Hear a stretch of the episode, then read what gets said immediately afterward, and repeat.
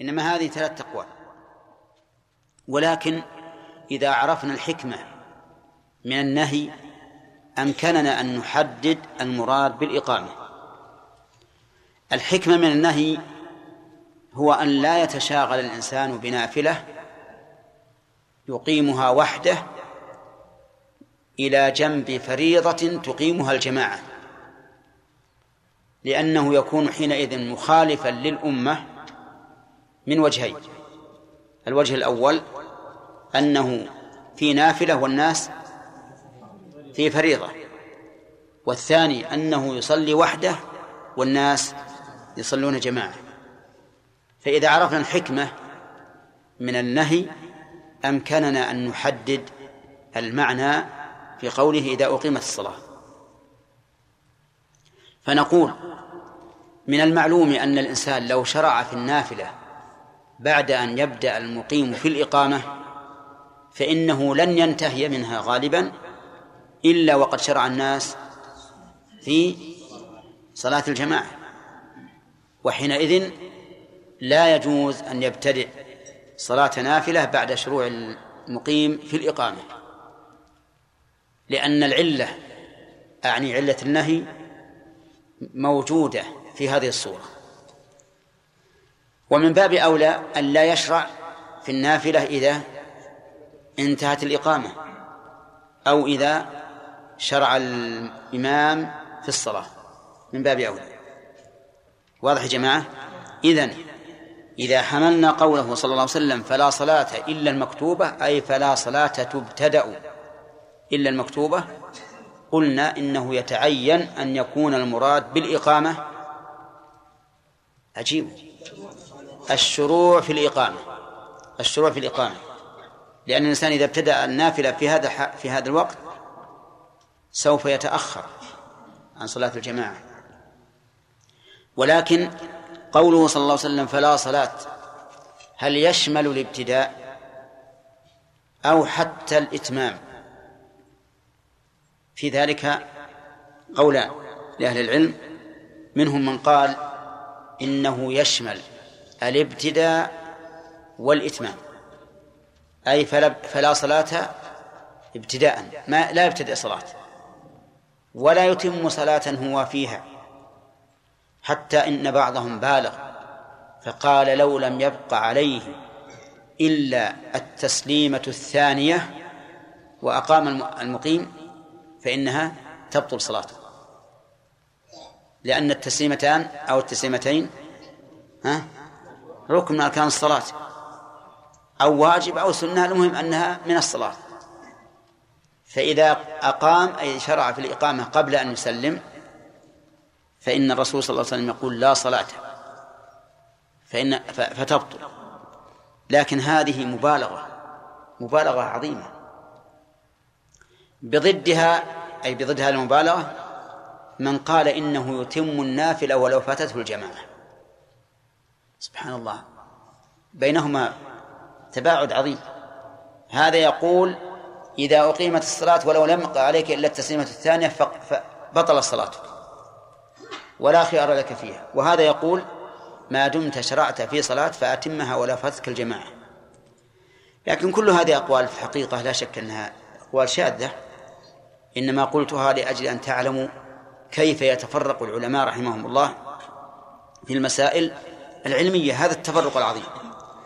لكن نقول إن قوله صلى الله عليه وسلم لا صلاة لا شك أن المراد ابتداؤه. لا شك أن المراد ابتداؤه. وأنه يحرم على الإنسان أن يبتدئ نافلة بعد إقامة الصلاة. بعد انتهائها والشروع فيها. الشروع فيها. لأنه لا يمكن أن يأتي بالصلاة قبل أن يكبر الإمام وقد شرع المقيم في الإقامة. فنقول إذا أقيمت الصلاة حرم أن يبتدئ نافلة. حرم أن يبتدئ لأن الصلاة لما أقيمت صار الوقت لها صار الوقت لها لهذه الفريضة. فلا يجوز أن يبتدئ نافلة. أما إذا كان قد شرع في نافلة فإن المؤلف يقول فإن كان في نافلة أتمها إلا أن يخشى فوات الجماعة فيقطعها. إن كان في نافلة يعني حين يقام الصلاة أتمه ولكن يتمها خفيفة من أجل المحافظة من أجل المبادرة من أجل المبادرة إلى الدخول في الفريضة. إلا أن يخشى فوات الجماعة فيقطعها ألف هنا الاستئناف أي فإنه يقطعها. وبماذا تفوت الجماعة؟ تفوت الجماعة على كلام المؤلف بالتسليم قبل أن يكبر تكبيرة الإحرام. إذا سلم الإمام قبل أن تكبر تكبيرة الإحرام فاتتك الجماعة. فإن كبرت للإحرام قبل أن يسلم التسليمة الأولى فقد أدركت الجماعة. وبناء على ذلك نقول لهذا الذي شرع في النافلة قبل إقامة الصلاة نقول استمر إلا إن خشيت أن يسلم الإمام قبل أن تتم. فحينئذ اقطعها. اقطعها لأن لأنه إذا خشيت أن يسلم الإمام قبل أن أن تتم لزم من ذلك تعارض نفل مع فرض. لأن صلاة الجماعة فرض والنافلة نفل والفرض مقدم على النفل حينئذ اقطعها. حينئذ تقطعها. وهذه مسألة قد تكون نادرة إلا في صلاة الصبح مثلا. في صلاة الصبح إذا كان الإمام يسرع. فهذه وأنت قد شرعت في النافلة قبل أن تقام الصلاة بجزء يسير هذه يمكن أن تخشى فوات الجماعة. لكن في الرباعية والثلاثية الغالب أنك ما تخشى فوات الجماعة. وعلى كلام المؤلف نقول أتم النافلة أتم النافلة حتى لو لم تدرك إلا تكبيرة الإحرام قبل التسليمة الأولى. عرفتم يا جماعة؟ طيب. والذي نرى في هذه المسألة أنك إن كنت في الركعة الثانية فأتمها خفيفة.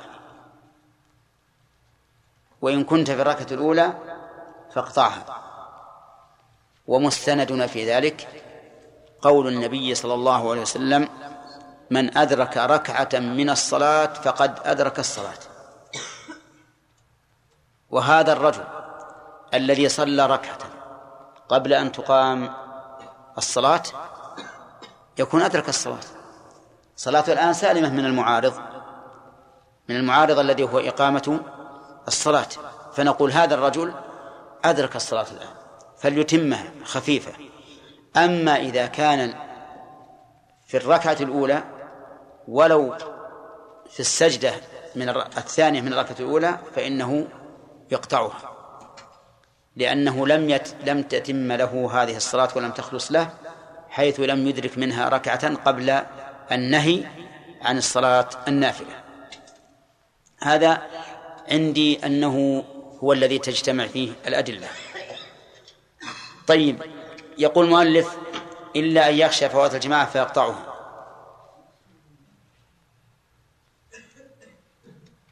وقال نعم. قال فلا صلاة إلا المكتوبة. ظاهر كلامه أنه لا فرق بين أن تقام الصلاة وأنت في المسجد أو في بيتك. وعلى هذا فلو سمعت الإقامة في بيتك وقلت سأصلي سنة الفجر لأن الفجر تطول فيها القراءة. أصلي السنة وبيتي قريب من المسجد ويمكنني أن أدرك الركعة الأولى. فإن ذلك لا يجوز لعموم الحديث. إذا أقيمت الصلاة ولأن النبي صلى الله عليه وسلم قال إذا سمعتم الإقامة ها؟ فامشوا إلى الصلاة فامشوا أمر. وبناء على ذلك نقول لا فرق بين أن تقام الصلاة وأنت في المسجد أو وأنت في بيتك.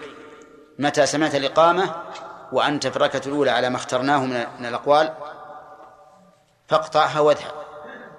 إن كنت في الثانية فأتمها خفيفة. هذا أيضا ما لم تخشى فوات الجماعة لأنك إذا كنت خارج المسجد ربما تخشى فوات الجماعة ولو أنت في الركعة الثانية فحينئذ اقطعها لأن صلاة الجماعة واجبة والنافلة نفل. طيب وقول المؤلف إذا أقيم الصلاة فلا صلاة إلا المكتوبة هذا إذا كنت تريد أن تصلي مع هذا الإمام. أما إذا كنت لا تريد أن تصلي معه فلا حرج عليك أن تتنفل. فلو كان بجوارك مسجدان مسجدان وسمعت إقامة أحدهما. وأردت أن تأتي بالراتبة لتصلي مع الإمام مع الإمام الثاني في المسجد الثاني لتصلي في المسجد الثاني. فلا فلا حرج عليك. لا حرج عليك. آه، نخلص من هذا إلى مسألة مهمة. وهي أن الإنسان إذا مر بمسجد جامع يخطب يوم الجمعة وهو لا يريد الصلاة معه فهل له أن يتكلم والإمام يخطب أو ليس له أن يتكلم؟ نقول له أن يتكلم لأنه لا يريد الائتمام بهذا الإمام. كذلك لو أذن الأذان الثاني في هذا المسجد يوم الجمعة والمسجد الذي تريد أن تصلي فيه لم يؤذن.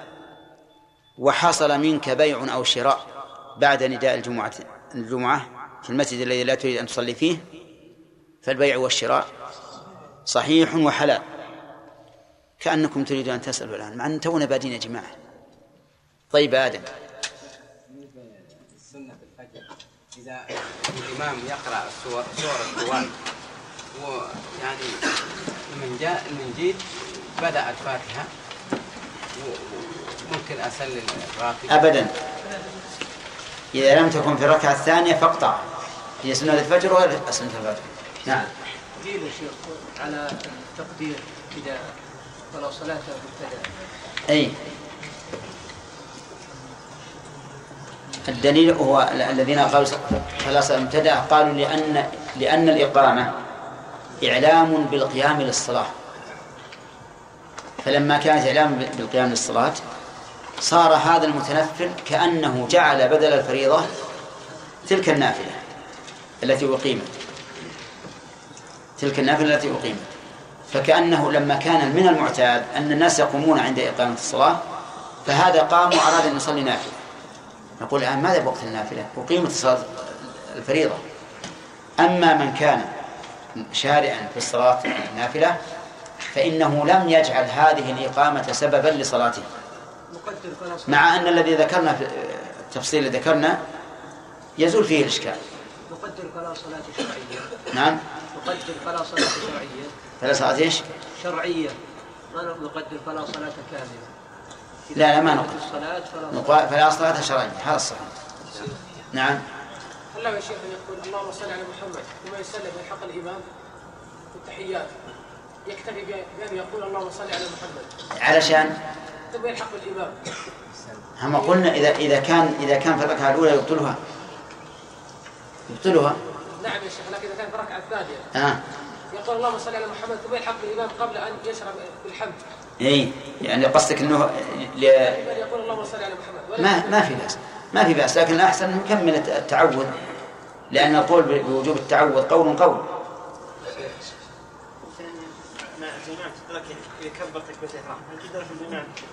لا لا لا. بيجينا إن شاء الله التفصيل في هذا. ما في منه الصحيح ما تدرك إلا بركه شيخ أحسن الله إليك. طيب إذا كان في البيت وقيم أو الإمام يخطب تأخر مثلا يحرم عليه أن يتكلم في البيت أو كان في الطريق إلى المسجد. اي اي نعم. الذي نرى أن الإنسان الذي المتجه إلى مسجد ويسمع الخطيب يخطب أنه يجب عليه الانصات. وإن كان في البيت. ولو كان في البيت ما دام إنه إذا نصلي في هذا المسجد. لو دخل قبل نعم. والله الصلاة إذا كان يرى الإمام مثلا متهيئ يقوم. مثلا ينام وأنا شايف أي. أي بس أخشى أن الإمام مثلا من عادة يصلي مثلا ركعتين إذا دخل المسجد. لكن إذا علمت المتهيئ يقيني بيصلي. إيه فالأفضل لا, لا تدخل لأن, لأن كونك ما تدخل أحسن من كونك تدخل تدخل نعم حمد نعم حمد صلى الله عليك. معاذ بن جبل أن يصلي مع النبي صلى الله عليه وسلم ويتخذ إعادة الجماعة راتبة في قوم. اي لكن مو في مسجد واحد. لكن يتخذ إعادة.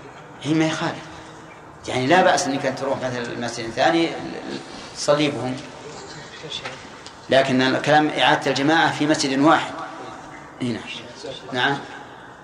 صلى الله إليك قول النبي صلى الله عليه وسلم الرجل الذي يتنفل صلاة الفجر قولنا الصبح أربع والفجر أربع. نعم. ما يتعارض مع ما اخترناه أنه إذا كانت الركعة. لا ما يتعارض. لأنه إذا كان قد انتهى من الركعة الأولى صار ثلاث. صار ما صلى بعد الإقامة إلا ثلاث. ثم الحديث الذي ذكرت فيه روايتين. رواية أن الرجل كبر بعد أن أقيم الصلاة. أخرجها مسلم. والرواية الثانية أنه كان يصلي. نعم. فهد.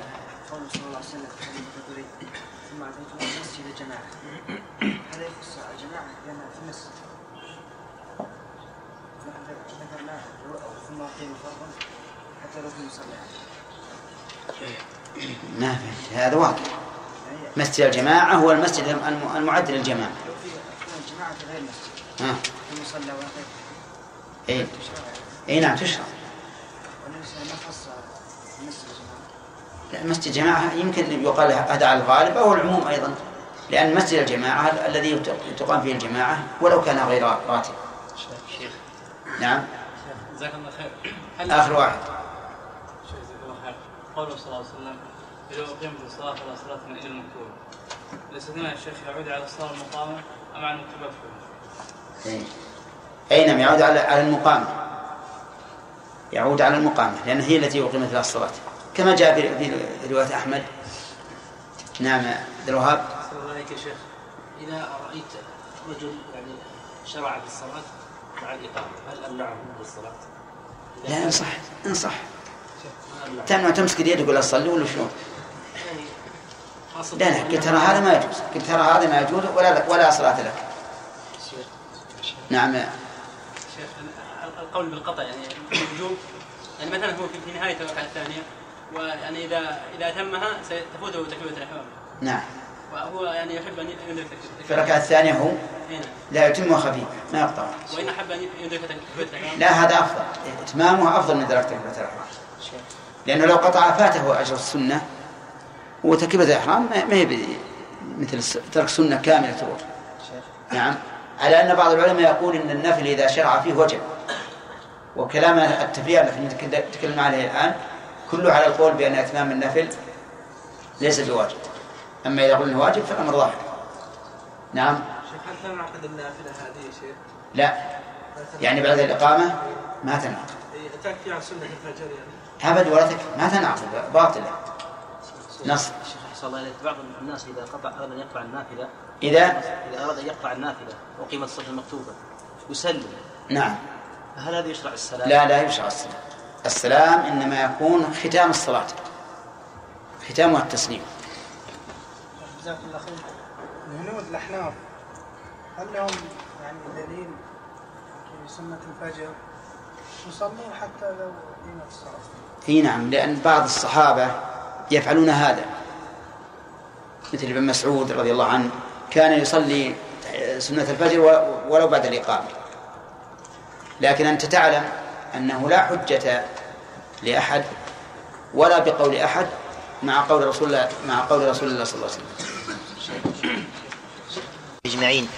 قال المؤلف رحمه الله تعالى ومن كبر قبل سلام إمامه لحق الجماعة وإن لحقه راكعا دخل معه في الركعة وأجزأته التحريمة ولا قراءة على مأموم ويستحب في إسرار إمامه وسكوته وإذا لم يسمعه لبعد لا لطرش ويستفتح ويستعيذ فيما يجهر فيه إمامه. ومن ركع أو سجد قبل إمامه فعليه أن يرفع ليأتي به. بسم الله الرحمن الرحيم. الحمد لله رب العالمين. والصلاة والسلام على نبينا محمد وعلى آله وأصحابه ومن تبعهم بإحسان إلى يوم الدين. ما هو رأي المؤلف في من أقيمت الصلاة وهو في نافلة. نعم. أنه إذا قمت الصلاة فلا صلاة إلا المكتوبة لا ما رأي المؤلف فيما إذا أقيمت الصلاة و- والإنسان في نافلة. نعم يتمها خفيف. ها. يتمها خفيف. طيب. نعم. ما في استثناء؟ إلا أن خشي فوات الجماعة. إلا أن يخشى فوات نعم الجماعة. الجماعة. ومتى تفوت الجماعة؟ نعم بفوات ركعة. فوات ركعة على رأي المؤلف؟ لا بفوات السلام إذا سلم. أي نعم. نعم. تفوت إذا سلم قبل أن يكبر للإحرام. نعم. فإن كبر الإحرام قبل السلام فهي لم تفوت. إذن له أن يبقى في صلاة النافلة هذه إلى قبل يسلم إلى قبل أن يسلم أن يدرك تكبيرة الإحرام قبل أن يسلم إمامه طيب. القول الراجح في هذه المسألة؟ نعم. أنه إذا كان في الركعة الثانية نعم. يتمها خفيفا. نعم. وإن كان في الركعة الأولى وإن كان في السجود يقطعه. أي وإن كان في الأولى قطعه. تمام. هذا أحسن الأقوال في هذه المسألة. لو قال أحد بقطعها طيب يا عليان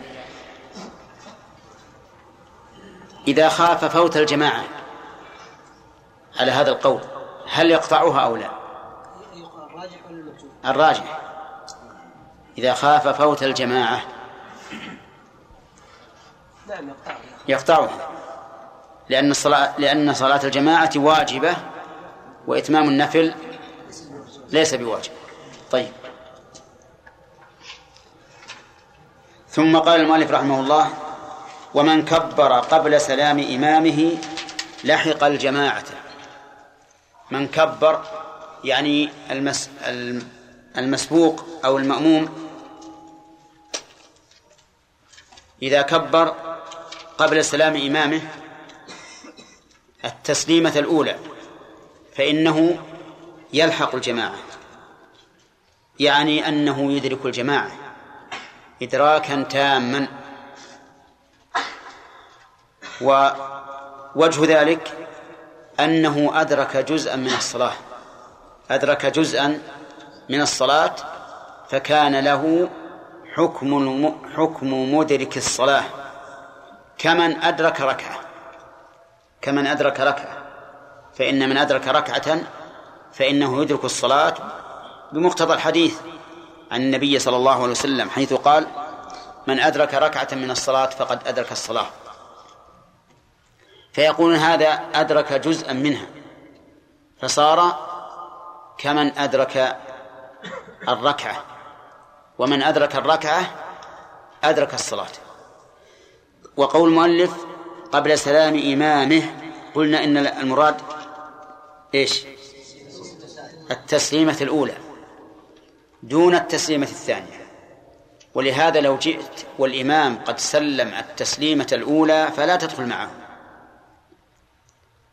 حتى إن الفقهاء رحمهم الله صرحوا بأنه لو دخل معه بعد التسليمة الأولى فإن صلاته لا تنعقد. لا تنعقد حتى لو لو كمل صلاته وجب عليه الإعادة. لأنه أي الإمام لما سلم التسليمة الأولى شرع في التحلل من الصلاة. شرع في التحلل من الصلاة. فلا يصح أن تنوي الائتمام به وهو قد شرع من قد شرع في في التحلل من الصلاة. إذن يتعين أن يكون المراد بقوله قبل سلام إمامه أي التسليمة الأولى. هذا ما ذهب إليه المؤلف في أن الإنسان إذا أدرك تكبيرة الإحرام مع الإمام قبل التسليمة الأولى فقد أدرك الجماعة. والقول الثاني أنه لا يدرك الجماعة إلا بإدراك ركعة كاملة. وهذا اختيار شيخ الإسلام ابن تيمية رحمه الله. ودليله قول النبي صلى الله عليه وسلم من أدرك ركعة من الصلاة فقد أدرك الصلاة. فإن منطوق الحديث أن من أدرك ركعة من الصلاة فقد أدرك الصلاة. ومفهومه؟ من أدرك دون ذلك فإنه لم يدرك الصلاة. ولا يصح قياس إدراك ما دون الركعة على إدراك الركعة لأن إدراك الركعة أكبر من إدراك ما دون الركعة والأدون لا يقاس على الأعلى والأكبر. فلهذا نقول إنه لا يدرك الجماعة على القول الراجح إلا بإدراك ركعة ودليله هذا الحديث. أما دليله من حيث القياس فنقول إنكم تقولون لو أدرك في الجمعة دون الركعة لزمه أن يتمها ظهرا. حتى لو دخل في الجمعة قبل أن يسلم الإمام التسليمة الأولى فإنه لم يدرك الجمعة وعليه أن يصليها ظهرا. فأي فرق بين الإدراكين؟ لا فرق في الواقع. وعلى هذا فنقول من لم يدرك ركعة مع الإمام فإنه لم يدرك الجماعة. ينبني على هذا لو أتيت إلى مسجد والإمام قد رفع رأسه من الركوع في الركعة الأخيرة وأنت تعلم أنك ستدرك مسجدا آخر من أول الصلاة أو ستدرك لو أو ستدرك ركعة من المسجد الثاني فإننا نقول لك نقول لا تدخل مع هذا الإمام لأنك سوف تدرك جماعة إدراكا تاما في مسجد آخر. أما على كلام المؤلف فنقول إيش؟ ادخل مع الإمام لأنك سوف تدرك الجماعة ما دمت أدركت تكبيرة الإحرام قبل سلام الإمام. قال المؤلف وإن, وإن لحقه راكعا. دخل معه في الركعة وأجزأته التحريمة. إن لحقه أي لحق المس المأموم الإمامة راكعا. حال منين؟ من الضمير الهاء في قوله لحقه. يعني إن لحق الإمام راكعا حال كونه راكعا دخل معه في الركعة. ويكون قد أدرك الركعة؟ الجواب نعم. قال المؤلف وأجزأته التحريمة أي تكبيرة الإحرام. عن أي شيء أجزأت؟ أجزأته عن الركوع.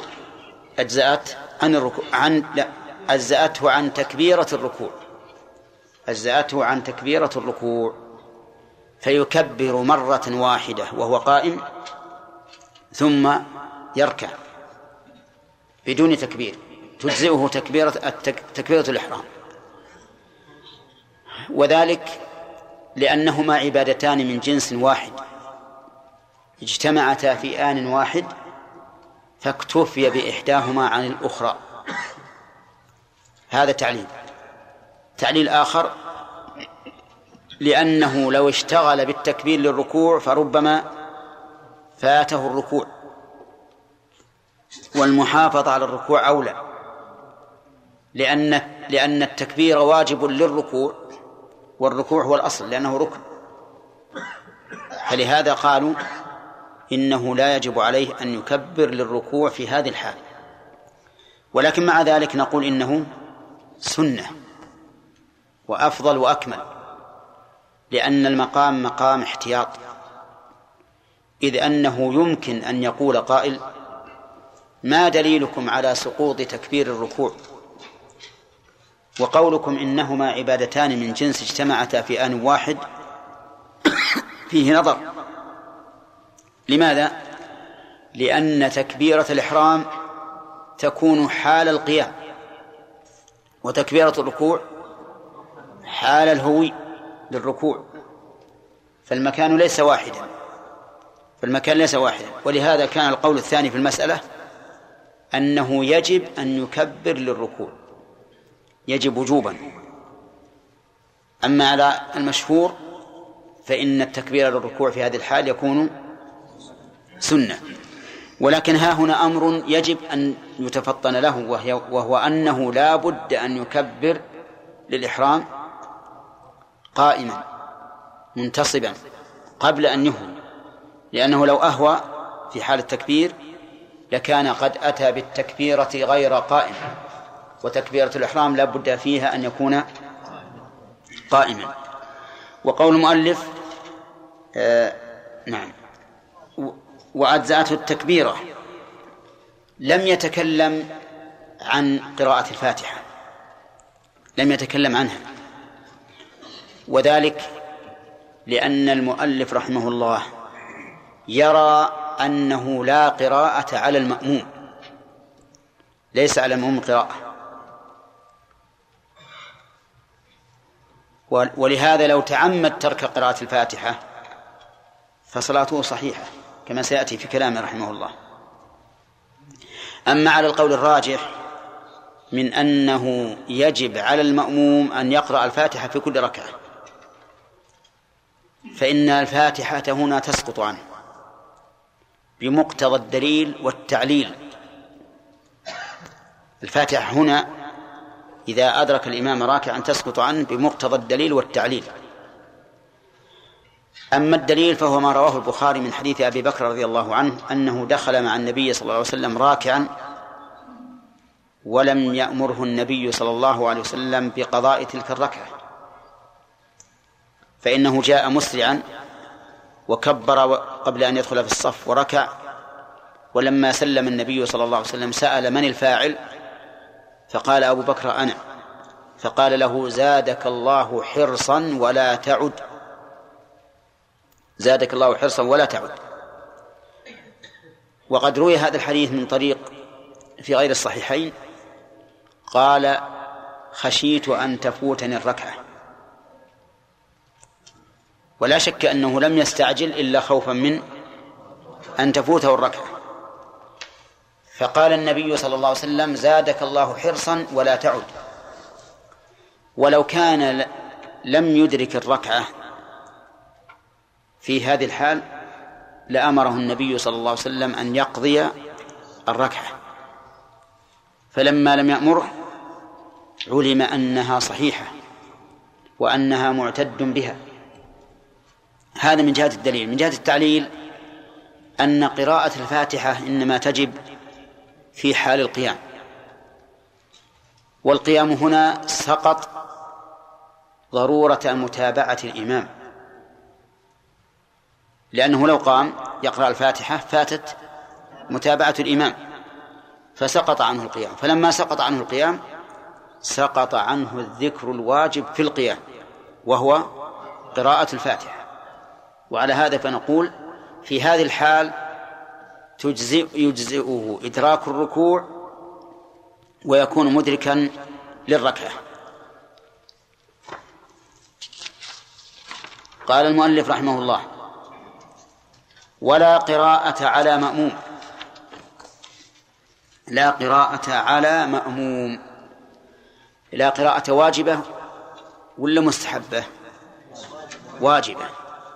يعني لا يجب على المأموم أن يقرأ مع الإمام لا في صلاة السر ولا في صلاة الجهر.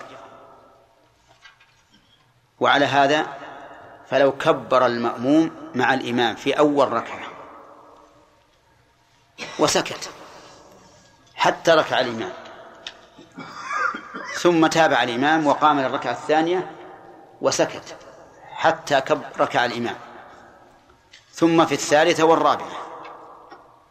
قلنا له إن صلاتك صحيحة لأنه ليس على المأموم قراءة ولا قراءة على المأموم. لا فاتحة ولا غير فاتحة. نعم طيب. ما الدليل؟ الدليل من كان له إمام فقراءة الإمام له قراءة. من كان له إمام فقراءة الإمام له قراءة. وهذا عام. يشمل الصلاة السرية والصلاة الجهرية. وهو نص في أنه في أن قراءة الإمام قراءة له. في أن قراءة الإمام قراءة له. لأنه قال فقراءة الإمام له قراءة. ولكن هذا الحديث لا يصح عن النبي عليه الصلاة والسلام. كما قال ابن كثير في تفسيره رحمه الله قال روي هذا الحديث من طرق لا يصح فيها شيء عن رسول الله صلى الله عليه وسلم. وقال الحافظ بن حجر في الفتح إنه ضعيف باتفاق الحفاظ. ضعيف باتفاق الحفاظ. وإذا كان ضعيفا سقط الاستدلال به. لأن من شرط صحة الاستدلال بالحديث بل له شرطان. هو من شرط. الشرط الأول صحة الحديث إلى الرسول عليه الصلاة والسلام. والشرط الثاني صحة الدلالة. على الحكم. فإن لم يصح عن الرسول عليه الصلاة والسلام فهو مرفوض. وإن صح ولم تصح الدلالة فهو كذلك مرفوض. هذا الحديث لا يصح. ثم على تقدير صحته. لا يدل على أن المأموم لا قراءة عليه في السرية والجهرية. إنما يدل على أنه لا قراءة عليه في الصلاة الجهرية. لأن قوله قراءة الإمام له قراءة. يدل على أن المأموم استمع إليها فاكتفى بها عن قراءته. ولكن الحديث ضعيف. ولا يحل لنا أن نثبت حكما في شريعة الله بدليل ضعيف لأن هذا من القول على الله بما نعلم أنه لا يصح عن الله. ليس بلا علم أشد من بلا علم. إذا أثبتنا حكما في حديث ضعيف فهذا أشد من القول على الله بلا علم لأننا أثبتنا ما نعلم أنه لا يصح. طيب. إذا كان كذلك فما هو القول الراجح في هذه المسألة؟ القول الراجح في هذه المسألة أن المأموم عليه القراءة عليه القراءة الفاتحة ولا بد وذلك لعموم قول النبي صلى الله عليه وسلم لا صلاة لمن لم يقرأ بفاتحة الكتاب. لا صلاة لمن لم يقرأ بفاتحة الكتاب. ومن اسم موصول. واسم الموصول يفيد إيش؟ العموم. لمن لم يقرأ. أي إنسان لم يقرأ سواء كان مأموما أو إماما أو منفردا. لا صلاة لمن لم يقرأ بفاتحة الكتاب. ولا يصح أن يحمل هذا النفي على نفي الكمال. لا يصح. بدليل حديث ما رواه مسلم من حديث أبي هريرة رضي الله عنه أن النبي صلى الله عليه وسلم قال كل صلاة لا يقرأ فيها بأم القرآن أو قال بفاتحة الكتاب فهي خداج. فهي خداج فهي خداج. والخداج هو الشيء الفاسد. هو الشيء الفاسد. وهذا يدل دلالة واضحة على أن المراد بالنفي نفي الصح وهو كذلك. فإن قال قائل هذا الحديث عام ولدينا حديث عام أيضا. يعارضه. بل آية في القرآن تعارضه عامة. وهي قوله تعالى وإذا قرئ القرآن فاستمعوا له وأنصتوا. وقول النبي عليه الصلاة والسلام في الإمام إذا قرأ فأنصتوا. وهذا عام. إذا قرأ فأنصتوا يدل على أن يدل على العموم سواء قرأ نعم. يدل على عموم الإنصات سواء عن الفاتحة أو أو غيرها. نقول نعم هذا صحيح. أنه عام في الفاتحة وغيرها. أن المأموم إذا قرأ الإمام فإنه ينصت. ولكن هذا العموم مقيد. مقيد بعموم لا صلاة لمن لم يقرأ بفاتحة الكتاب حيث قاله النبي صلى الله عليه وسلم بعد أن انفت أن انفتل من صلاة الفجر. حينما قرأ في صلاة الفجر وثقلت عليه القراءة. فلما انصرف قال إنكم تقرؤون أو قال لعلكم تقرؤون خلف إمامكم. قالوا إي والله. قال لا تفعلوا إلا بأم القرآن. فإنه لا صلاة لمن لم يقرأ بها. وهذا نص صريح في الصلاة الجهرية لأن صلاة الفجر صلاة جهرية. وعلى هذا فتكون قراءة الفاتحة مستثناة من قوله وإذا قرأ القرآن فاستمعوا له وأنصتوا لأن هذا عام. والعام يدخله التخصيص. وكذلك من قول النبي عليه الصلاة والسلام وإذا قرأ فأنصتوا. وهذا هو هو مشهور المذهب الإمام الشافعي رحمه الله. قال ابن مفلح تلميذ شيخ الإسلام ابن تيمية وهو أظهر. يعني هذا القول وجوب قراءة الفاتحة على المأموم حتى في الصلاة الجهرية هو أظهر. وصدق فإنه أظهر. من القول بعدم وجوب القراءة على المأموم مطلقا أو في الصلاة الجهرية. لأن المسألة فيها هذه المسألة فيها ثلاثة أقوال. القول الأول أنه لا قراءة على مأموم مطلقا وأن المأموم لو يقف ساكتا في كل الركعات فصلاته صحيحة. وهذا قول ضعيف جدا. القول الثاني وجوبها على المأموم في كل الصلوات السرية والجهرية. وهذا مقابل للقول الأول. القول الثالث أنها تجب على المأموم في الصلاة السرية دون الجهرية. تجب في صلاة المأموم في السرية دون الجهرية. لأن الجهرية إذا قرأ الإمام فقراءة الإمام قراءة لك. والدليل على أن قراءته قراءة لك أنك تؤمن على قراءته. إذا قال ولا الضالين قلت آمين. ولولا أنها قراءة لك وأنك منصت لها ما صح أن تؤمن. ولأن المؤمن على الدعاء نعم ك كفاعل الدعاء. بدليل أن موسى عليه الصلاة والسلام لما قال ربنا اطمس على أموالهم واشدد على قلوبهم. نعم وقال موسى ربنا إنك آتيت فرعون وملأه زينة وأموالا في الحياة الدنيا ربنا ليضلوا عن سبيلك. ربنا اطمس على أموالهم واشدد على قلوبهم فلا يؤمنوا حتى يروا العذاب الأليم. قال قد أجيبت دعوتكما. والداعي موسى بنص الآية. فكيف جاءت التثنية؟ قال العلماء لأن موسى يدعو وهارون يؤمن. فنسب الله الدعوة إليهما مع أن الداعي واحد لما ك... لكن لما كان منصتا لما كان الثاني منصتا له مؤمنا عليه صار صارت الدعوة دعوة له دعوة له. وحينئذ نقول إذا قرأ الإمام الفاتحة وأنت منصت له وأمنت عليه فكأنك قارئ له. وحينئذ لا تجب القراءة على المأموم في الصلاة الجهرية إذا سمع قراءة الإمام للفاتحة.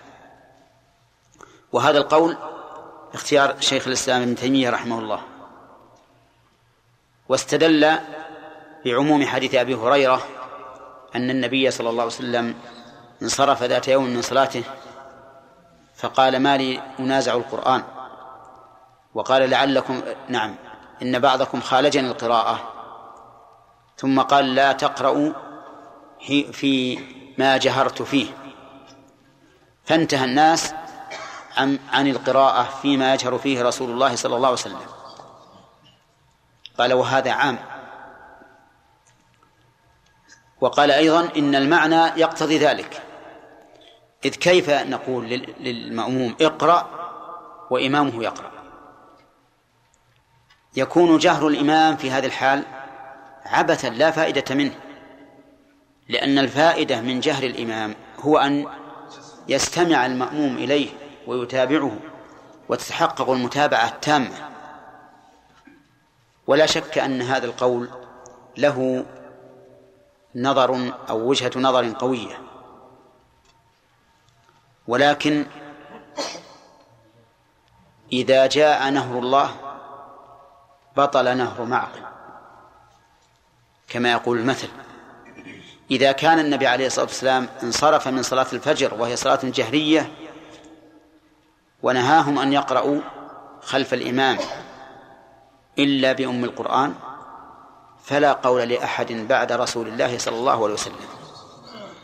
وإلا لا شك أن القول الذي فيه التفصيل له وجهة نظر من حيث الدليل النظري وله وجهة نظر قوية من حيث الدليل النظري. لكن لا يستطيع الإنسان أن يقول بخلاف ما دل عليه الحديث حديث عبادة بن الصامت ويتهم الإنسان رأيه في التصرف في الأدلة. وعلى هذا فالقول الراجح في هذه المسألة وجوب قراءة الفاتحة على المأموم في الصلاة السرية والجهرية ولا تسقط إلا إذا أدرك الإمام راكعا أو أدركه قائما ولم يدرك أن يكمل الفاتحة حتى ركع الإمام. ففي هذه الحال تسقط عنه. يقول ولا ولا قراءة على مأموم إلا تبعا لإمامه. طيب. هنا مسألة ما ذكرها الماتن وهي أنه إذا أدرك الإمام راكعا. فإن الماتن صرح بأنه يكبر للإحرام. إيش؟ وتجزئه عن تكبيرة الركوع. وأنه لو رك... لو كبر للركوع لكان أفضل. لكن إذا أدركه في غير الركوع. إذا أدركه في غير الركوع مثل أن يدرك الإمام وهو جالس أو يدركه بعد الرفع من الركوع. أو يدركه وهو ساجد. فهنا يكبر الإحرام لا أشكال. ولا لا؟ لكن هل يكبر مرة ثانية إذا انحط إذا أدرك الإمام جالسا وانحط معه أو لا يكبر؟ فمن الصورة زي ولا لا؟ ها؟ جئت والإمام جالس بين السجدتين أو للتشهد. فكبرت للإحرام قائما فهل تنحط بتكبير أو بدون تكبير؟ هذا موضع خلاف بين العلماء. فمنهم من قال إنك تنحط بلا تكبير. إنك تنحط بلا تكبير. ومنهم من قال إنك تنحط بتكبير. فالذين قالوا إنك تنحط بتكبير قالوا إن هذا كما لو أدركت الركوع. ألست إذا أدركت الركوع تكبر مرة للإحرام ومرة للركوع؟ إذن إذا أدركته جالسا فكبر للإحرام ثم كبر للجلوس ثم كبر للجلوس. هذا هذا قول. القول الثاني يقول لا تكبر. لا تكبر. اجلس بلا تكبير. وحينئذ يحتاج إلى بيان الفرق بين هذا وبين من أدرك إيش؟ الركوع. يقول الفرق لأن انتقالك من القيام إلى الركوع انتقال في موضعه. انتقال في موضعه. لأن الإنسان ينتقل إلى الركوع متى؟ ها؟ من القيام فالآن أنت قائم ثم إذا أردت تركها تبي تكبر. لكن دخولك مع الإمام وهو جالس إذا كبرت للإحرام هل انتقالك من هذا القيام إلى الجلوس انتقال إلى ركن يليه أو إلى ركن لا يليه؟ إلى ركن لا يليه. معلوم. قال لما كان هذا انتقالا إلى ركن لا يليه. فلا تكبير هنا. لا تكبير هنا. لأن التكبير إنما يكون من ال... بالانتقال من ركن إلى الركن الذي يليه. وهنا الركن لا يليه فلا يكبر. وهذا هو المشهور عند الفقهاء رحمهم الله أنه ينحط بلا تكبير. لأن هذا الركن الذي انحط إليه لا يلي الركن الذي انتقل منه. فلا يشرع التكبير حينئذ. ولكن مع هذا نقول لو كبر الإنسان فلا حرج. وإن ترك فلا حرج ونجعل الخيار للإنسان لأنه ليس هناك دليل واضح للتفريق بين الركوع وغيره بين الركوع وغيره إذ من الجائز أن يقول قائل نعم القعود لا يلي القيام. لكن الذي جعلني أقعد اتباعا لمن؟ اتباعا للإمام. فأنا الآن انتقلت إلى ركن مأمور بالانتقال إليه ولكن تبعا للإمام لا باعتبار الأصل. وهذا لا شك أنه يؤيد القول بأنه يكبر. فالذي نرى في هذه المسألة أنه إن انحط بتكبير فإنه لا يعال لا يلام وإن لم يكبر فلا حرج. قال المؤلف رحمه الله ويستحب ويستحب في إصرار إمامه وسكوته. يستحب إيش اللي يستحب؟ القراءة. قراءة الفاتحة وغيرها في إصرار إمامه وهذا في الصلاة السرية وفي سكوته وهذا في الصلاة الجهرية. وما هي السكتات؟ السكتات قبل الفاتحة في الركعة الأولى. وبعد وبينها وبين قراءة السورة في الركعة الأولى والثانية. وقبل الركوع قليلا في الركعة الأولى والثانية. فإذا سكت الإمام في هذه المواضع فإنه يقرأ يقرأ استحبابا لا وجوبا. طيب وإذا قرأ لعارض مثل أن يصاب بسعال أو عطاس. هل يقرأ؟ نعم يقرأ لأن الإمام الآن ليس يقرأ. الإمام ليس يقرأ لكن إنما قال في إسرار إمام وسكوته بناء على الغالب.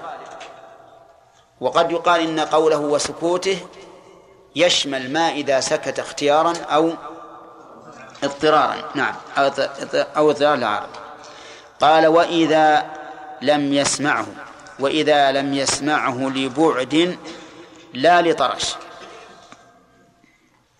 وإذا لم يسمعه يعني ويستحب أيضا أن يقرأ إذا لم يسمع الإمام لبعد. مثل أن يكون المسجد كبيرا وليس هناك مكبر صوت فيقرأ المأموم إذا لم يسمع قراءة الإمام. حتى غير الفاتحة نعم. حتى غير الفاتحة. ولا يسكت لأنه ليس هناك ليس في الصلاة السكوت. قال لا لطرش. لا لطرش الطرش الصمم. يعني لا إن كان لا يسمع الإمام لصمم. لأنه إذا قرأ لصمم أشغل الذي حوله عن استماعه لقراءة إمامه. أما إذا كان لبعد فإن جميع المصلين سوف يقرؤون ولا يحصل فيه تشويش ثم إن الغالب أن الذي لا يسمعه لطرش الغالب أنه يرفع صوته. لأن المعروف أن أن الأصم يرفع صوته. فإذا قرأ في هذه الحال ورفع صوته شوش على المصلين. طيب. إذا لم يسمعه لضجة كما لو كان حول المسجد ورش. ورش تشتغل. نعم. فهل يقرأ أو لا يقرأ؟ يقرأ.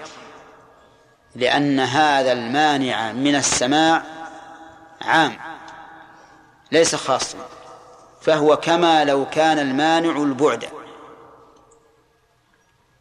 عرفتم ولا لا؟ إذن إذا لم يسمعه لبعد يقرأ لأن كل المصلين سيقرؤون. إذا لم يسمعه لسبب عام كضجة ونحوها فكذلك يقرأ لأن هذا العذر عام للجميع. إذا لم يقرأ إذا لم يسمع الإمام لسبب خاص فيه أو لمانع خاص فيه وهو الصمم فإنه لا يقرأ. اللهم إلا لو قدر ولا حول ولا قوة إلا بالله. أن كل المأمومين طرش. نعم. فحينئذ يقرأ ولا لا؟ يقرأ. لأنه في هذه الحال لن لن يشوش على أحد. طيب. وإذا لم يسمعه لبعد لا لطرش. قال ويستفتح. ويتعوذ فيما يجهر فيه إمامه ها؟ عندي وتعوذ المعنى واحد. طيب. يستفتح ويستعيذ وعندي يتعوذ فيما يجهر فيه إمامه. فيما يجهر فيه إمامه. يعني أن المأموم يقرأ الاستفتاح. ويقرأ التعوذ فيما يجهر فيه الإمام.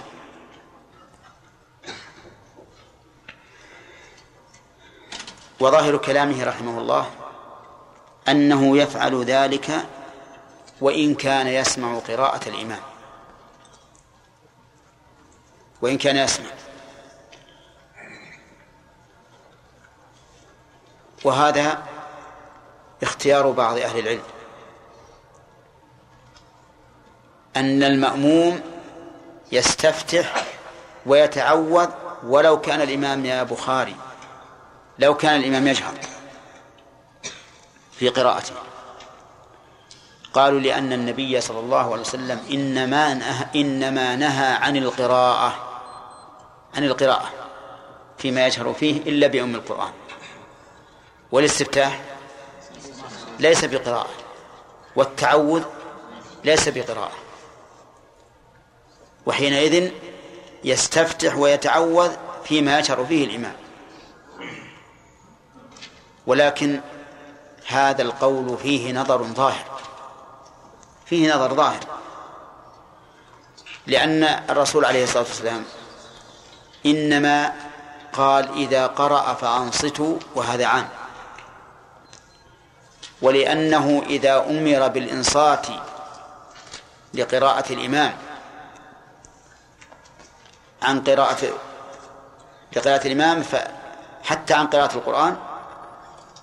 فالذكر الذي ليس بقرآن من باب أولى لأننا نعلم أن الشارع إنما نهى عن القراءة في حال قراءة الإمام من أجل الإنصات كما قال الله تعالى وإذا قرأ القرآن فاستمعوا له وأنصتوا فإذا كان من أجل الإنصات فكيف نقول لهذا لا تقرأ الفاتحة على كلام المؤلف. لا تقرأ الفاتحة واقرأ الاستفتاح والتعوذ هذا بعيد.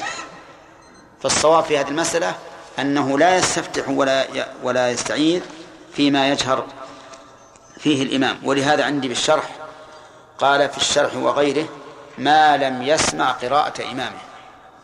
فإذا سمع قراءة إمامه فإنه يسكت لا يستفتح. وعلى هذا فإذا دخلت مع الإمام وقد انتهى من قراءة الفاتحة. فهل تستفتح؟ وهو يقرأ الآن. يقرأ السورة التي بعد الفاتحة. الآن يسقط عنك الاستفتاح. ولكن هل تقرأ الفاتحة؟ نعم تقرأ على قول الراجح تقرأ. هل تتعوذ؟ نعم لأن التعوذ تابع للقراءة.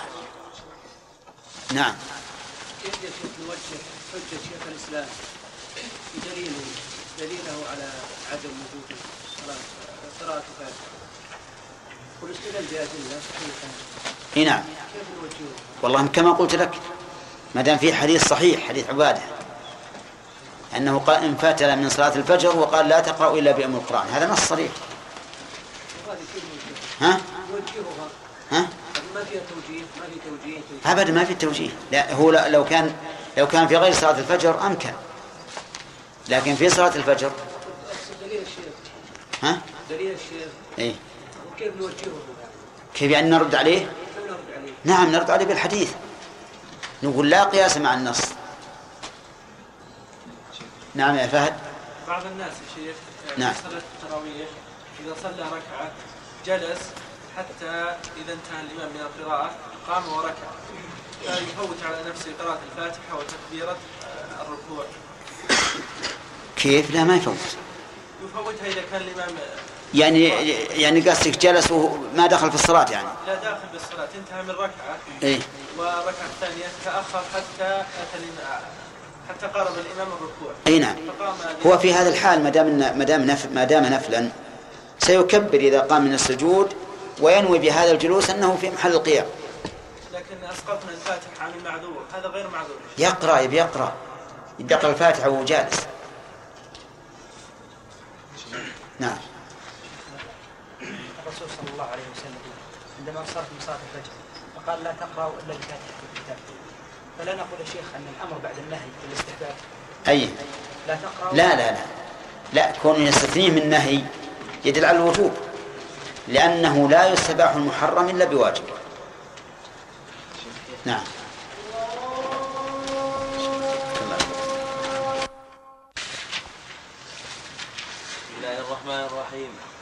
فإن لم يفعل عمدا بطلت. ولم لماذا لا تدعو للمؤلف؟ جزاك الله خير. إنسان تعب الرحمن الرحيم والصلاة والسلام على أشرف الأنبياء والمرسلين. قال المؤلف رحمه الله تعالى فإن لم يفعل عمدا بطلت. وإن لا. رك- لا لا. ومن ركع وسجد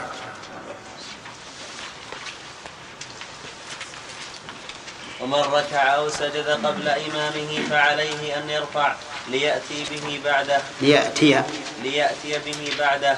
فإن لم لماذا نصبناه هنا؟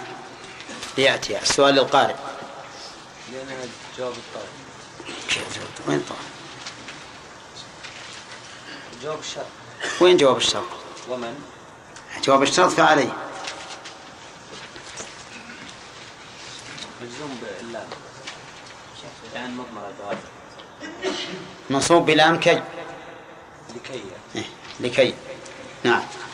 فإن لم يفعل عمدا بطلت وإن ركع ورفع قبل وإن رفع, وإن ركع ورفع قبل ركوع إمامه عالما عمدا بطلت وإن كان جاهلا أو ناسيا بطلت الركعة فقط وإن ركع ورفع قبل ركوعه ثم سجد قبل رفعه بطلت. لا, الجاهل إلا. الجاهل والناسي. ويصلي تلك الركعة قضاء. تلك الركعة. ويصلي تلك الركعة قضاء. بس. بسم الله الرحمن الرحيم. الحمد لله رب العالمين والصلاة والسلام على نبينا محمد وعلى آله وأصحابه ومن تبعهم بإحسان إلى يوم الدين. آه، رجل أدرك الإمام راكعا ثم كبر للإحرام فهل تلزمه تكبيرة الركوع أو لا؟ لا تلزمه. ولكن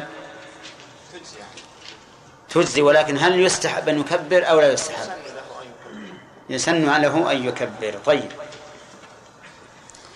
لماذا لا تلزمه تكبيرة الركوع مع أن تكبيرات الانتقالات من الواجبات؟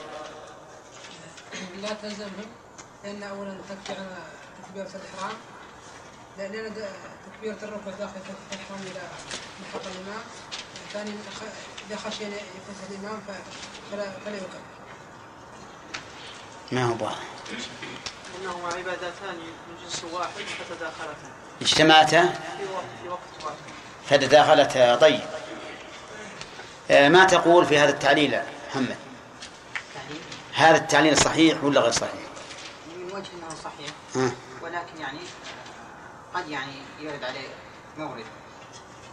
لأن يعني ه- ه- هذا يعني واجب والث- والثاني ركن. نعم. لا لأن أجيب على هذا التعليل بشيئين.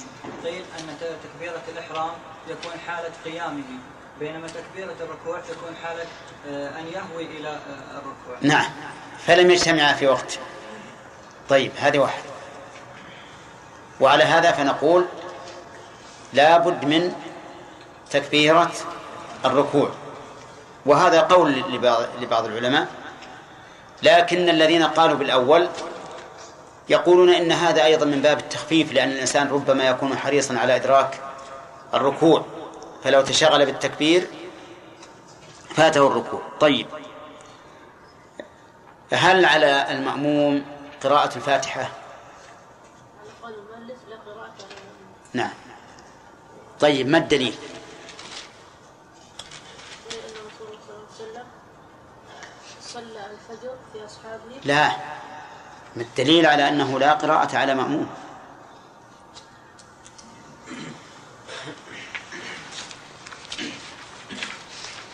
ما رجعت الله ها؟ إيش؟ اي آدم. حديث ابن عمر قال زادك الله حسن لا يا أخي لا لا. طيب. قول النبي صلى الله عليه وسلم من كان له إمام آه، ف... يعني ما يروى عن النبي. يروى عن النبي صلى الله عليه وسلم أنه قال من كان له إمام فقراءة الإمام له قراءة. تمام. هذا هو الدليل. يلا شاكر. فيه قول آخر؟ ها. يجب عليه عامل الفاتحة أن الفاتحة واجبة على المأموم كالإمام. طيب ما الدليل؟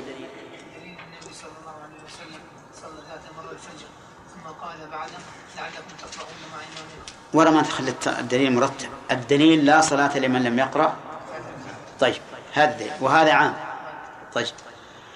آه، لو قال قائل يا أحمد هذا يحمل على غير المأموم نقول ان هذا القول معارض بالحديث الصحيح.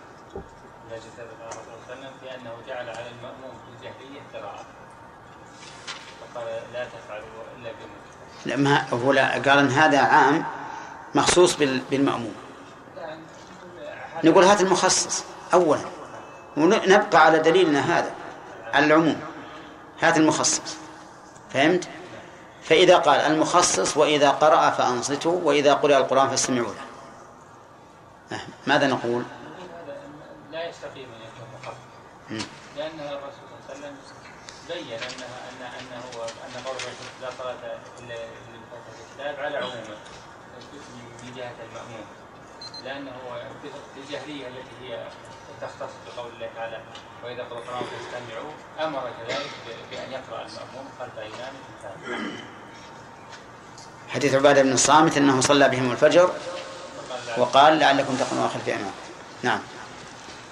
طيب فقال لا تفعلوا إلا بأم القرآن فإنه لا صلاة لمن لم يقرأ بها. طيب.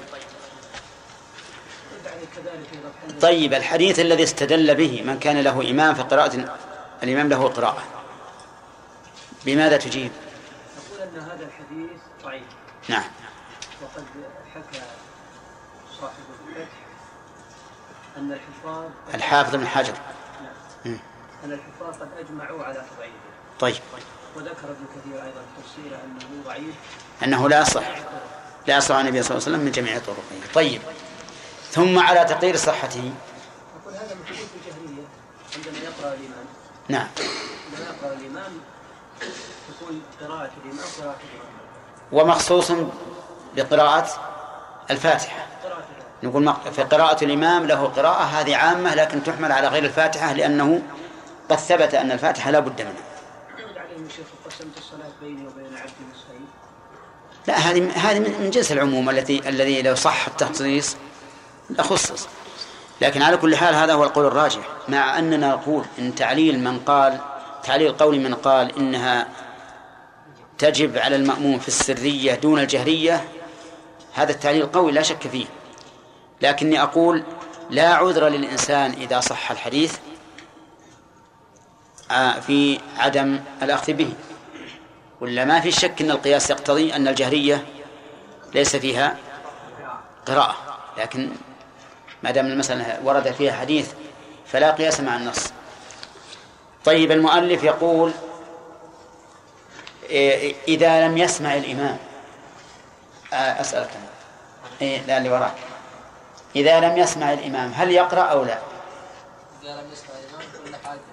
نعم. يكون لطرش أو يكون لبعد أحسن. نعم. إذا كان لبعد فإنه يستحب له أن يقرأ على قول المؤلف يعني وليس بواجب. نعم. وإذا كان لطرش فلا فلا يستحب له يقرأ لأنه تشوش عن المأموم المأمومين الذين يستمعون لقراءة الإمام طيب تمام. إذا لم يسمعه لأصوات حول المسجد كذلك يقرأ لأن هذه عامة عامة لجميع المصلين. فكأنهم بعيدون.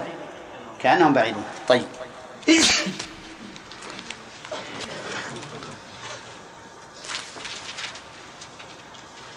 أظن انتهت المناقشة. ها؟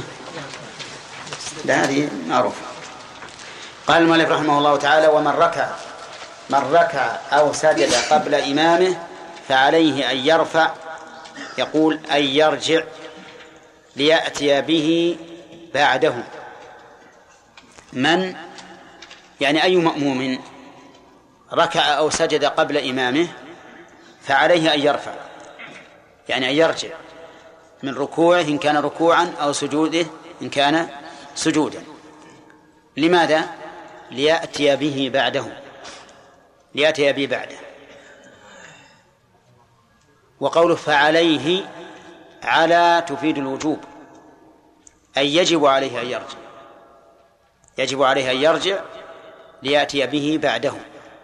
وإنما وجب عليه الرجوع من أجل المتابعة. من أجل المتابعة. لأنه إذا رجع أتى به بعد إمامه.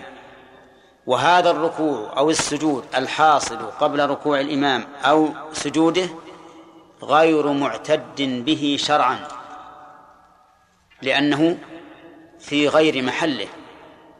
فإن النبي صلى الله عليه وسلم يقول إذا ركع فاركعوا إذا سجد فاسجدوا فإذا ركعت قبله أو سجدت بعده فقد أتيت به في غير موضعه فيكون لاغيا. ولهذا أوجبنا عليه الرجوع أوجبنا عليه الرجوع ليأتي به بعد بعد الإمام. وعلم من كلام المؤلف من فحواه أن هذا العمل محرم. يعني أن يركع الإماء المأموم قبل الإمام أو أن يسجد قبل الإمام. وهو كذلك. هو كذلك محرم. ودليل هذا قول النبي عليه الصلاة والسلام لا تركعوا حتى يركع. لا تسجدوا حتى يسجد. والأصل في النهي التحريم. بل لو قال قائل إنه من كبائر الذنوب لم يبعد. لقول النبي صلى الله عليه وسلم أما يخشى الذي يرفع رأسه قبل الإمام أن يحول الله رأسه رأس حمار أو يجعل صورته صورة حمار. وهذا وعيد. والوعيد من علامات كون الذنب من كبائر الذنوب. وعلى هذا فنقول إن هذا الرجل فعل كبيرة من كبائر الذنوب المتوعد عليها بأن الله يحول رأسه رأس حمار أو يجعل صورته صورة حمار. وسواء كان هذا من هذا وسواء كان هذا شكا من الراوي أو تنويعا من رسول الله من من رسول الله صلى الله عليه وسلم بأن العقوبة إما أن يحول الرأس رأس حمار أو تجعل الصورة صورة حمار. طيب. إذن نفهم من هذين الحديثين النهي عن الركوع والسجود قبل الإمام والوعيد على من فعل أن السبق أن سبق الإمام حرام. أن سبق الإمام حرام. واضح؟ طيب. إذا كان حراما فكلام المؤلف كما ترى لا يدل على أن الصلاة لا تبطل به ولكن عليه أن يرجع أن يرجع ليأتي به بعده. فإذا فعل رجع وأتى به بعده فالصلاة صحيحة. عرفتم يا جماعة هذا؟ القول الثاني في المسألة أنه إذا ركع أو رفع قبل إمامه عامدا فصلاته باطلة تبطل الصلاة. لأنه فعل محظورا في الصلاة. والقاعدة أن فعل المحظور في العبادة يوجب إيش؟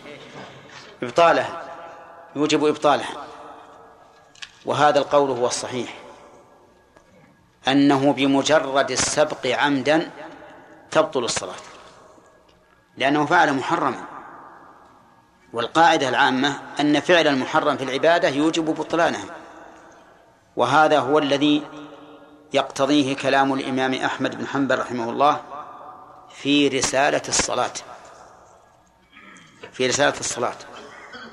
وقال إنه كيف نقول صلاته صحيحة وهو آثم؟ كيف نقول إن صلاته صحيحة وهو آثم؟ وعلى هذا نقول إن هذا الرجل بمجرد السبق إلى الركوع أو إلى السجود تبطل صلاته ولا تصح ولو رجع. لو رجع. وأتى به بعد الإمام فإن صلاته لا تصح. فماذا يصنع إذن؟ نقول يستأنف الصلاة. يلغي ما سبق ويبدأ الصلاة من جديد يدخل في الصلاة من جديد. فإن أتم الصلاة وجب عليه إعادة الصلاة كاملة. لأن الصلاة هذه وقعت إيش؟ وقعت باطلة. فلا تصح. طيب هذا السبق يسميه العلماء السبق إلى الركن. السبق إلى الركن. لأنه سيأتينا إن شاء الله. سبق إلى الركن وسبق بالركن وسبق بركنين. فإذا فهمنا الآن. إذا ركع أو رفع أو سجد قبل إمامه عامدا عالما فصلاته باطلة. فإن كان طيب نخلي المفهوم بعدين. أما المذهب فص... فصلاته ها لا تبطل لكن عليه أن يرجع ليأتي به بعد الإمام طيب من رفع من السجود أو من الركوع قبل إمامه؟ ها؟ الحكم واحد الحكم واحد. إذا رفع قبل الركوع قبل رفع إمامه من الركوع عالما عمدا فصلاته باطلة. وإذا رفع من السجود فكذلك صلاته باطلة. على القول الصحيح. أما على كلام المؤلف فإنه لا تبطل الصلاة لكن يجب عليه أن يرجع. يجب عليه أن يرجع ليأتي بذلك بعد الإمام يقول يقول المؤلف رحمه الله فإن لم يفعل عمدا بطلت. إن لم يفعل إيش يفعل؟ يعني إن لم يرجع. لو ركع قبل الإمام ولم يرجع حتى لحقه الإمام. حتى لحقه الإمام فإن فإن صلاته تبطل. ولهذا قال المؤلف فإن لم يفعل عمدا بطلت. أنتم فاهمين الآن؟ آه طيب. قال وإن كان جاهلا نعم إلا بعده انتهى انتهى كلام المؤلف. فصار إذا سبقه إلى الركن ماذا نقول؟ على القول الراجح بطل الصلاة إذا كان عالما متعمدا. على كلام المؤلف نقول ارجع ارجع لتأتي به بعد إمامك. فإن لم يفعل بطل صلاته. هذا هذا واحد. قال المؤلف وإن ركع ورفع قبل قبل ركوع إمامه عالما عمدا بطلت. قبل أن ندخل في هذا قول فإن لم يفعل عمدا. إذا إذا لم يفعل سهوا أو جهلا. فصلاته صحيحة. صلاته صحيحة. يعني الرجل ركع قبل الإمام وهو لا يعرف أن هذا حرام ولا يعرف أنه يجب عليه الرجوع حتى لحقه الإمام فصلاته صحيحة. نعم. قال وإن ركع ورفع قبل ركوع إمامه عالما عمدا بطلت. طيب إن ركع ورفع قبل الركوع. هنا سبق الإمام؟ لا بركن واحد. وهو الركوع لأنه لا يعد سابقا بالركن حتى يتخلص منه. حتى يتخلص منه. لو لو ركع ولحقه الإمام في الركوع ما نقول إنه سبق الإمام بركن. نقول إنه سبق الإمام إلى الركن إلى الركن. الركن الذي يدركك فيه الإمام لم تسبق به أنت. ما تعديته حتى نقول إنك سبقت به. لكن لكن نقول سبقت إيش؟ إليه. أما المثال الثاني جاب المؤلف الذي جاء به المؤلف يقول إن ركع ورفع قبل ركوع إمامه. إن ركع ورفع قبل ركوع إمامه. حينئذ سبقه بإيش؟ بركن بركن وهو الركوع. يقول المؤلف عالما عمدا بطلت. وإن كان جاهلا أو ناسيا بطلت الركعة فقط. طيب هذا أيضا السبق بالركن بركن الركوع. إذا سبقه بركن الركوع ولكنه يعني ركع ورفع هذا السبق بالركن. فله حالان. الحال الأولى أن لا يكون معذورا بجهل أو نسيان. فما حكم صلاته؟ تبطل صلاته. الحالة الثانية أن يكون معذورا بجهل أو نسيان. فتبطل ركعته فقط. تبطل ركعته فقط. يعني ويلغي الركعة هذه. يلغيها. فهمتم؟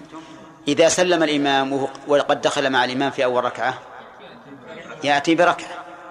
يأتي بركعة لأن الركعة التي حصل فيها السبق بطلت. اضبطوا هذا. أعيد مرة ثانية. من الأول السبق إلى الركن. لا يبطل الصلاة إلا إذا لحقه الإمام فيه. أما لو رجع ثم لح... ثم تابع الإمام فصلاته صحيحة. نمشي على كلام المؤلف. طيب. وإن شئتم قلنا عشان نخلي التفصيل أزين لكم. إذا سبق إلى الركن فإنه يجب عليه أن يرجع ليأتي به بعده. فإذا فعل فصلاته صحيحة. إذا لم يفعل فإن ك... حتى لحقه الإمام فإن كان جاهلا أو ناسيا فصلاته صحيحة. فصلاته صحيحة. وإلا فصلاته باطلة. إذن له حالان في الواقع. إما أن يكون عالما ذاكرا فصلاته باطلة إلا أن يرجع إلا أن يرجع ويأتي به بعده. وإن كان جاهلا أو ناسيا فصلاته صحيحة. خذوا هذه. إذا سبقه بالركن بأن ركع ورفع قبل أن يركع الإمام فإن كان عمدا بطلت صلاته. وإن كان جهلا أو نسيا أو نسيانا بطلت الركعة فقط. إذن السبق إلى الركن ما فيه بطلان ركعة. أما بطلان الصلاة وإلا صحة الصلاة. طيب. هذا أيضا فيه حالين ولا لا؟ فيه حالا. طيب. قال المؤلف وإن ركع ورفع قبل ركوعه ثم سجد قبل رفعه بطلت إلا الجاهل والناس ويصلي تلك الركعة قضاء. إن ركع ورفع قبل ركوعه. ثم سجد قبل رفعه قبل رفع الإمام. قبل رفع الإمام. بطل الصلاة. طيب.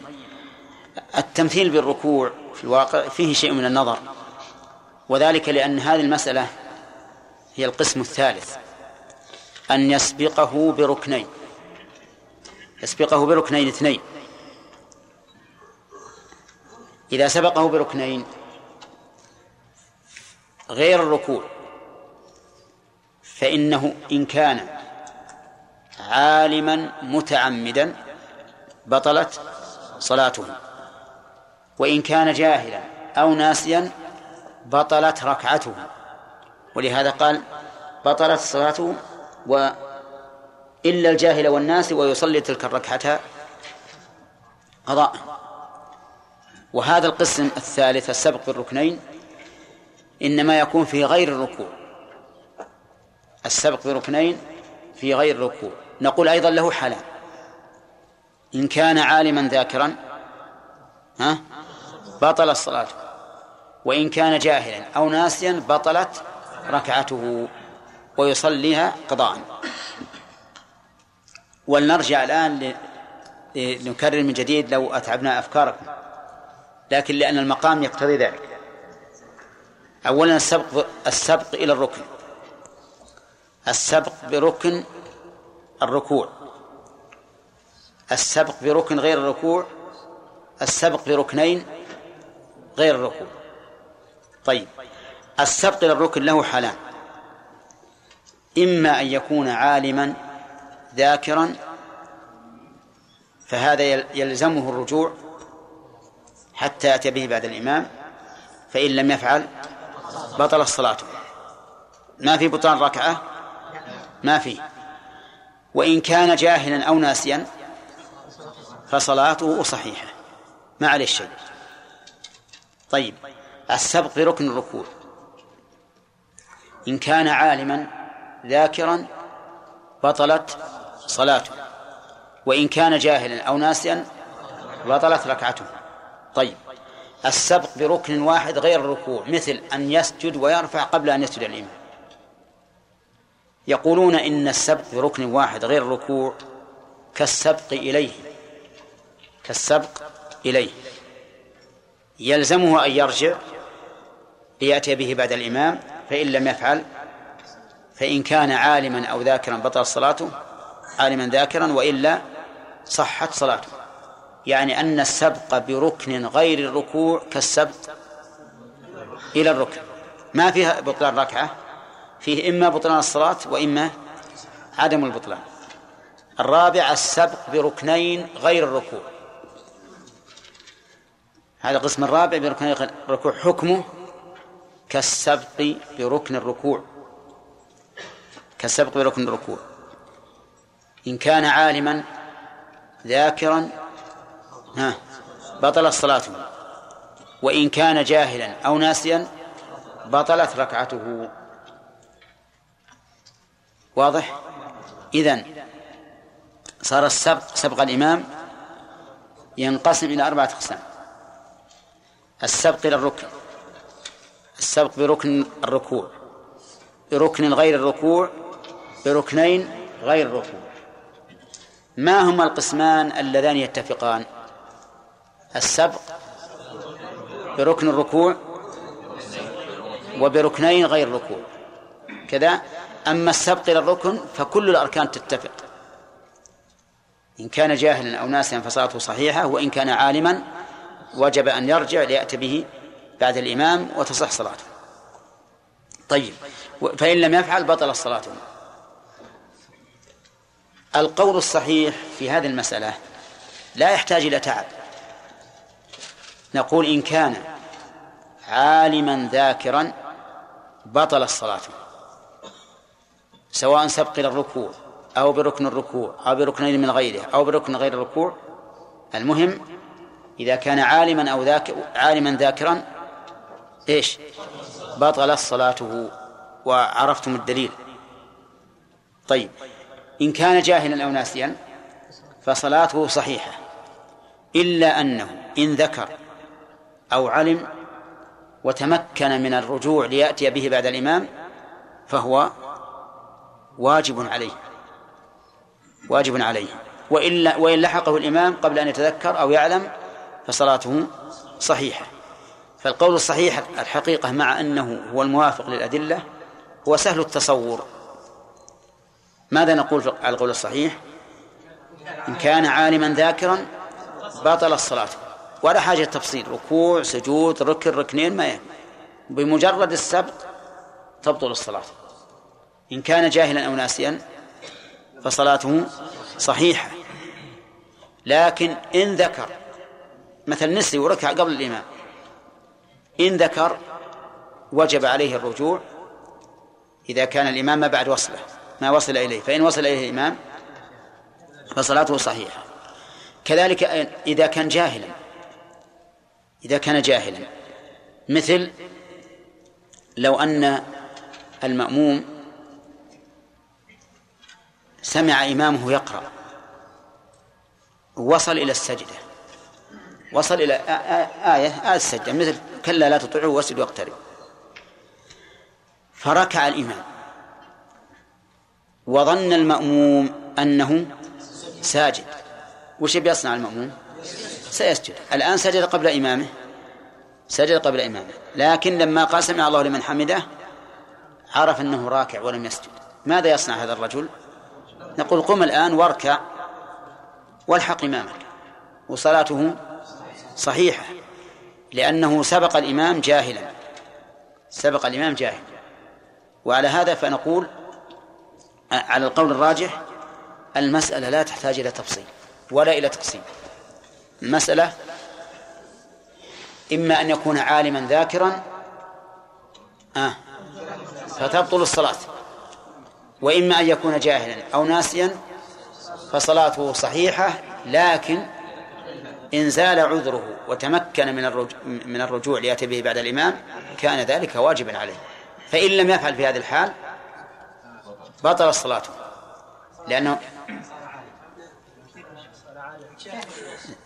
هو الآن جاهل الناس لكن ذكر قبل أن يصل الإمام إلى مكانه أو علم قبل أن يصل إلى مكانه ولكن تعمد أن يبقى. فحينئذ تبطل لأنه ترك الواجب عليه لأن الواجب عليه لما زال عذره أن أن يرجع من أجل أن يتابع الإمام فإذا فعل وأصر على أن يبقى وهو عالم ذاكر بطل الصلاة. طيب هذا الدرس الآن ربما أن نكتفي بهذا. نكتفي بهذا لأجل نعرف التفصيل. والساعة ما شاء الله أعلم. التفصيل اصبر. التفصيل على على ما مشى عليه المؤلف وهو المذهب. ينقسم إلى أربعة أقسام سبق إلى الرك... سبق إلى